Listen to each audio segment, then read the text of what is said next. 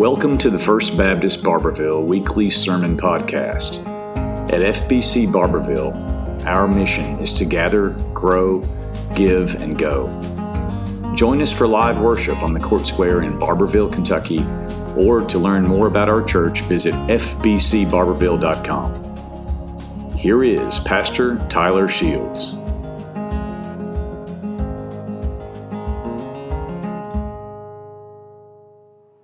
People are enjoying the book of James so far?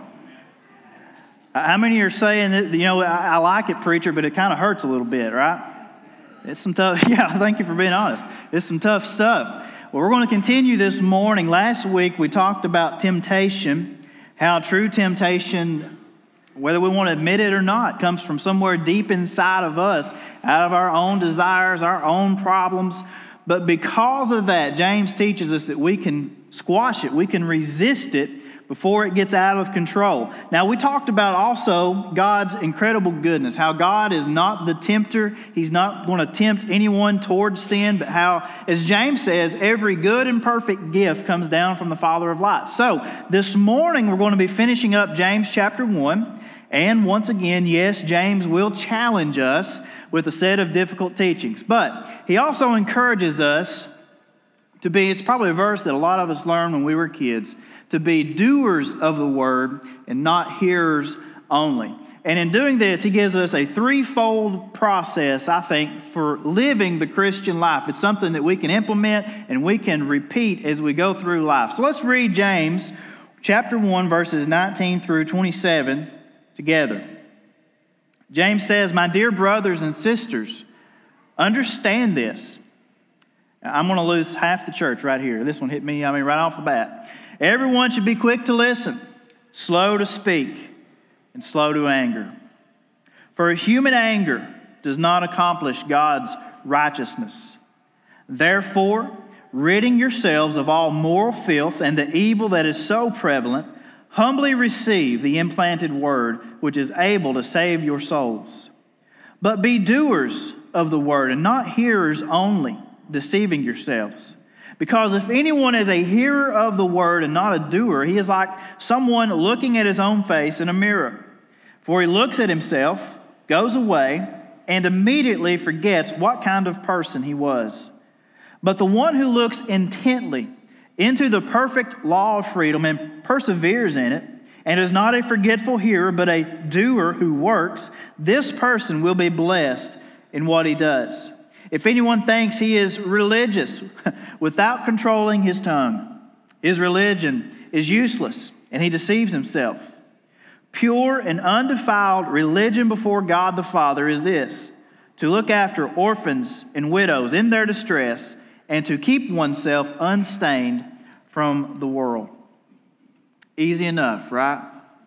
All right. James, as we talked about his life, he had come to know the real Jesus. We talked uh, early on about how James had grew up with Jesus. He was Jesus' half brother. He had this idea of Jesus. He knew Jesus, the boy, Jesus, the man. But he, until he met the resurrected Lord, he did not believe that Jesus was the Christ. But when he did that, it radically changed James's life. Before and even after Jesus, James was a very, very, very religious man. And I think it's very likely that James was surrounded by the religious elite of his day. And I think he began to see um, how religion on its own, this thing that was so precious to James most of his life, was simply not enough. And as he observed these people around him who seemed holy on the outside, but on the inside were filthy and immoral and no different than anyone else, it was, again, the same people that Jesus had called hypocrites and a brood of vipers. And I think James wanted to address this issue. And the first thing that he tells us is simply this if we're going to follow Christ the right way, we got to let go of our dirt. We got to let go of our junk. James left off our last section telling us about God's goodness and how God had chosen to give us a new birth by what? By the word of truth. And then he begins explaining what this new birth should look like. Let's walk through what James says here. Uh, this is what the life of a believer is supposed to be. He says, Be quick to listen. How many people's like me? I, I probably 90% of us fall off right there, right? quick to listen. Just think how many problems could be solved if we simply listened to one another. How many marital problems how many societal problems? My goodness, how many church problems could we solve uh, if we slowed down and we listened to each other, not so we can make up a response and improve ourselves right, but so actually listen to one another in order to understand where the other person's coming from? That's where James starts. Start with listening to one another. If you're going to do that, it requires you to do the second thing, right? To be slow to speak. Do we even need to elaborate on this one? It's right here in the Word, guys. It's in the Bible. You are to be quiet. As we've heard before, God gave us two ears and one mouth for a reason. We need to practice listening and less speaking. And, and, and James, he, he ends with also be slow to anger. Now, what James is doing is he's telling us that we're to control our tongues and we're to avoid this, this moral failure where we feed into anger. And I don't know if you've ever had an anger problem. Now, I'm, I'm a pretty easygoing guy, but I'll be honest with you. Sometimes I get angry. I think a lot of people, if we're honest, we, we get angry sometimes. But if we feed into this anger, it's like any other sin, any other temptation. The more you feed it, the greater it, it burns like a wildfire. And the thing with anger, because it tends to come out of our mouths, it will consume not only us, but all the people around us if we allow it to get out of control. That's the reasoning James gives in verse 20 that your anger, I'll be honest, no matter how righteous you may believe it to be, your anger and your harsh words do not accomplish God's righteousness. They tear people down, and I'll be honest, a lot of times they make us look pretty foolish, don't they? They damage the community of faith, the church. I like the wisdom of Proverbs. Proverbs 13:3 says, "The one who guards his mouth protects his life." Now you would think that the Bible would say the one that guards his heart or the one that guards his mind, the one that guards his soul. No, the one that guards his mouth protects his life. The one who opens his lips invites his own ruin. Now, I don't usually go here, but the message paraphrase version of the Bible actually illustrates this pretty well. It says, Lead with your ears, follow up with your tongue, and let anger straggle along in the rear, because God's righteousness does not grow from human anger. Our harsh words, when we, when we fail to listen, again, they have this tendency to grow into this fierce anger. And, and, and, again, when we feed it, it's like a wild animal. When we feed it, it just blazes out of control. So, what do we do about it? James says, Rid yourselves of all moral filth and the evil that is so prevalent, and humbly receive the implanted word which is able to save your soul. Now, the language that James uses here when he says, Get rid of all this moral filth. Get rid of all of it. Rid yourselves of it. It literally means get rid of your moral dirt.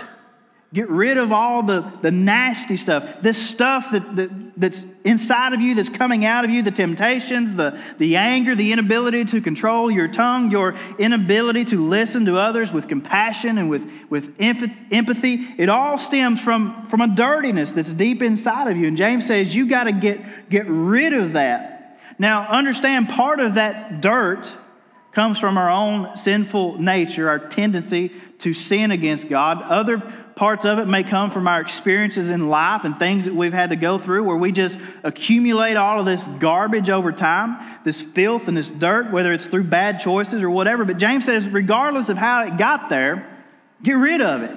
You got to let it go. Now, how do you do that? James says it's through the Word. How many love the word? He says, You replace the dirt and the hurt with the implanted word of truth. And you let the word take root deep inside of you. It's like a seed that's going to be planted deep inside of you. And you, you feed that. You let it blossom and you let it grow and you let it change your heart and you let it cleanse you from the inside out. And James, he goes so far to say, You let it save your soul. You let go of the bad by getting into the Word, as we've said, until the Word gets into you and it changes you. And then, James, that's what James says. He says, You've got to look into the Word.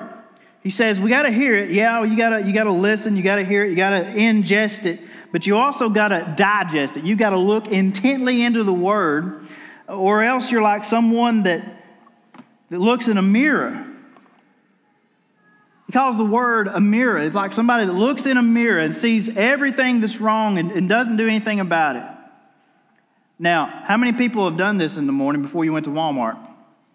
You get up out of bed, you look in the mirror, and you see your bed head. And if your mirror could talk, it'd tell you you had morning breath. And you got your PJs on, and you walk off to Walmart and don't do anything about it. We've all been, I've been there. We've all done it, right? James says, What if you looked in that mirror and you were covered in dirt? You're just covered in grime and filth, and you didn't do anything about it. You had the ability to, you had the option to, but you walked away filthy, nasty, stinky. A rational person would not do that. Something inside of you would say, Hey, silly, clean the dirt off yourself before you do anything else. Likewise, James says, if you look in the Word, and you look intently into it, and you really look in there, and, and, and, yeah, maybe you learn something, maybe it, it stimulates your mind, maybe you grow in, in, knowledge, but if, if the Word, like that mirror that it is, if it reveals something in your, your soul or in your heart or even your, your behaviors, your habits, and the Holy Spirit says, hey, this is dirty. This is bad. You need to clean this up. And, and if you see that and you don't do anything about it, what does James say? He says, You are fooling yourself. You're deceived. You're just like the person that looks in the mirror and sees all that filth and doesn't do anything about it. Hearing is one thing, but Christians, we have to be doers of the Word. The Word, the living Word of God, is supposed to impact every single aspect of our lives. It should impact our words. It should help us control our tongues. It should affect our actions. It should change our attitudes. It should impact the way that we interact with one another and, and other people. And then in verse 25, James gives the contrast to this kind of life. He says, The one who looks in the Word, and sees something and doesn't forget what he's seen, he says, This person that actually does what the word says, he will be blessed in everything that he does. Sometimes you get in here early in the morning, maybe on your lunch break or even late in the evening, and you're looking in the mirror and you see something that shouldn't be there. And it's uncomfortable, isn't it? But James says when you feel that, when you see that, don't stop there. Actually, do something about it. I think a lot of times we forget how powerful the Word of God is, even as Christians. And we often take it for granted. Listen, the, the Word of God will transform your life. It will change you. It's, it's so powerful. And it will, if we just let it, church, it will make us into something more like Christ every single day of our lives. I've, I've quoted from D.L. Moody here recently, and this is a really good one. It's in a lot of our Gideon Bibles, and it was supposedly written on the inside flap of D.L. Moody's Bible. And it simply said this it says, This book, the Bible, contains the mind of God, the state of man, the way of salvation, the doom of sinners, and the happiness of believers. Its doctrines are holy, its precepts are binding, its histories are true, and its decisions are immutable. Read it to be wise, believe it to be safe, and practice it to be holy. It contains light to direct you, food to support you, and comfort to cheer you. It's the traveler's map, the pilgrim's staff, the pilot's compass, the soldier's sword, and the Christian's character. Here, too, heaven is open and the gates of hell are disclosed. Christ is its grand subject. Our good is its design, and the glory of God is its end. It should fill the memory, rule the heart, and guide the feet. Read it slowly, frequently and prayerfully. It is a mine of wealth, a paradise of glory, and a river of pleasure. It's given to you in life. It will be opened at the judgment. It will be remembered forever. And it involves the highest responsibility, rewards the greatest labor, and will condemn all who trifle with its sacred contents. The Word is alive and it's powerful, it's transformative. And listen, as Baptists, what, what, what are we sometimes called? People of the Word, people of the book. I think it's time that we live up to that nickname, right? And begin to live by the Word. And here's the thing when we, when we actually do that, Here's what's cool. When we actually get into the Word, we don't just hear it, but we begin to do it, we'll learn that we need to do exactly what Jesus said and what James, his half brother, said. And it boils down to two very simple things love God and love others. That's what James is saying here. He says a religion, folks, that doesn't change you, a religion that doesn't help you control your tongue and control your temptations and control all the stuff that's inside of you and deal with that. A religion that doesn't help you get rid of the dirt and, and, and a religion that doesn't affect how you look at people and love people. He says that's useless. It's worthless. That's the language James uses. He says, You're deceived. But he tells us then what a religion that's acceptable to God looks like. He says, First, it's pure and it's undefiled. A true religion is one that makes you right with God. Doesn't make you dirty, doesn't keep you dirty. It's not morally filthy, as James says. And I think we all know there's really only one way to attain all that, right? And it's not through religion, it's through a relationship. It's through a personal relationship with Jesus Christ, the, the true Word of God. From the beginning, Jesus is the only one that can save you. He's the only one that can get rid of all the dirt that James says you got to get rid of it. And he, he, can take all of that, your messes, your trials, your temptations, your, your, your, your garbage, and he can trans, ev- transform every single part of you, even the parts you don't want to talk about.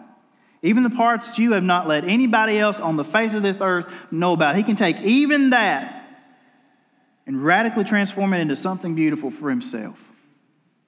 But James here, he argues, and he'll continue to build on this as we go along, that your religion, your faith, even a pure and undefiled religion before God, as he says, it's not just for you. And that's what's beautiful about following Jesus. He says, yeah, you got to love God, but listen, you got to love other people too. You've got to, James says, you need to look after people like the orphans and the widows. In James's day, these were the most vulnerable in the community. You need to look after the people that society that are in society that simply can't help themselves. You need to love on the people and give to the people that you probably aren't going to get anything in return from.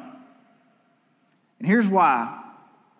There was a time in all of our lives that we were the orphan, we were helpless. We had no way to do anything for ourselves. And Jesus did for you what you could not do on your own. When He came and He died on the cross for your sins, something you could never do for yourself. And we now need to extend that kind of love and that kind of grace to the rest of the world. Three things, James says let go of your dirt, look into the Word, love God and other people. Can you imagine, church, if we just got those three things right?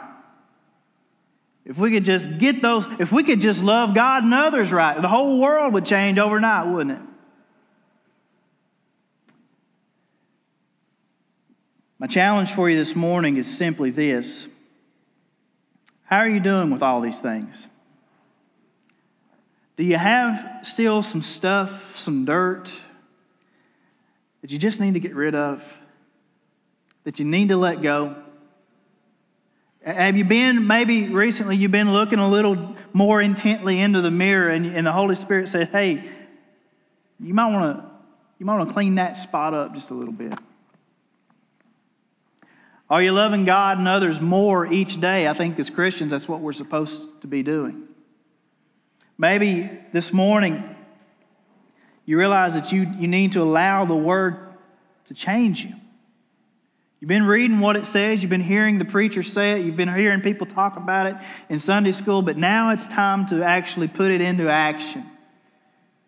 To put your faith into action. That's something James is going to talk about later. Maybe you need a fresh commitment to God and, and to the Word this morning. Whatever the case is, don't be deceived. Don't just hear it, don't just read it, and do nothing about it. But put it into action. Let's pray together. Let's stand and pray together.